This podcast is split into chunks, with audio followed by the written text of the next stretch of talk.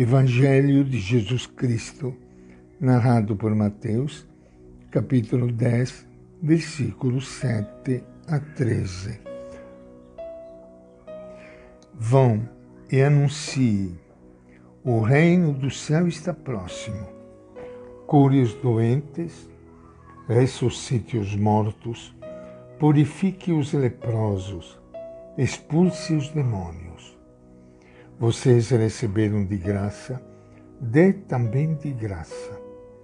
Não leve nos cintos moedas de ouro, de prata ou de cobre, nem sacola para o caminho, nem duas túnicas, nem calçados, nem bastão, porque o operário tem direito ao seu alimento.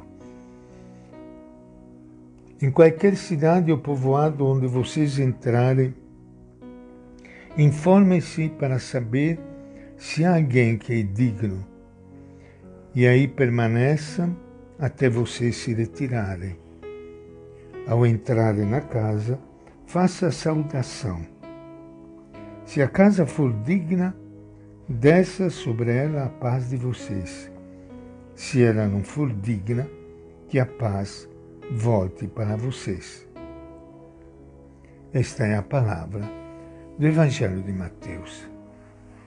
É com grande alegria que, iniciando hoje o nosso encontro com o Evangelho de Jesus, quero saudar e abraçar a todos vocês, amigos ouvintes, amanhã e domingo, um domingo especial, o domingo da Santíssima Trindade, o domingo em modo especial de Deus. Deus que é Pai, Jesus, Espírito Santo. Que comunidade fantástica! E a imagem desta comunidade é que todo o universo foi criado, em modo especial o ser humano. E nós todos queremos viver cada vez mais mergulhados em Deus, mergulhados nesta comunidade fabulosa de Deus, que nos acolhe, que nos ama, que nos perdoa, que nunca nos abandona. Que Deus lhe conceda, meu irmão, minha irmã que estão me ouvindo neste momento, de participar da Eucaristia, da missa amanhã, na sua comunidade, e poder vivenciar ainda mais profundamente esta realidade fantástica e misteriosa de Deus, presente de modo especial quando os irmãos se encontram juntos em comunidade, a semelhança de Deus que é comunidade. Hoje, nós fizemos a leitura do Evangelho de Mateus, que nos apresenta o projeto de Jesus de evangelizar e como evangelizar. Isso é como espalhar pelo mundo inteiro a boa notícia de Jesus. Exatamente porque hoje a liturgia celebra São Barnabé.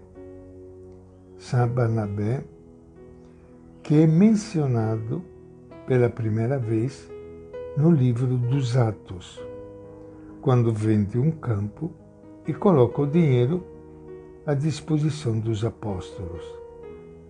De Jerusalém, ele foi enviado a Antioquia, da Síria, onde o cristianismo prosperava. Para ajudá-lo na missão, Barnabé convocou Paulo, de quem foi companheiro na primeira viagem missionária.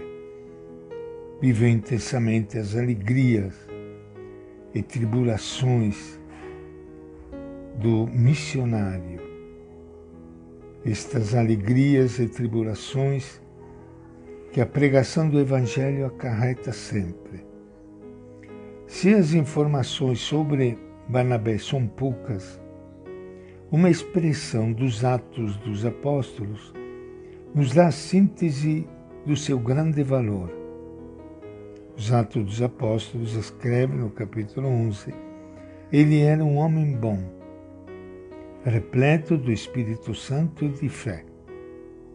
Ao orientar seus apóstolos para a missão, Jesus os convida a partir despojados e livres.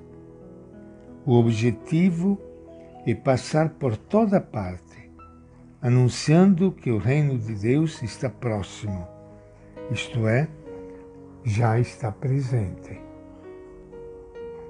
Ao chamar os doze, Jesus lhes dá poder para expulsar os demônios e curar. Deduzimos logo que são os demônios que produzem as doenças do povo. Que demônios? Tudo aquilo que vai contra o projeto de Deus atrás de cada mal que diminui e destrói a liberdade e a vida do povo, há sempre um demônio. Para curar o mal, é preciso expulsar um demônio. Tarefa difícil?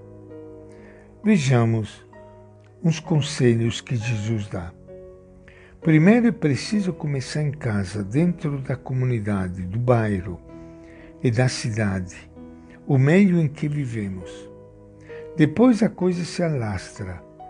Primeiro o próprio povo de Deus, depois os outros. E o começo é simples: anunciar o reino e curar os doentes.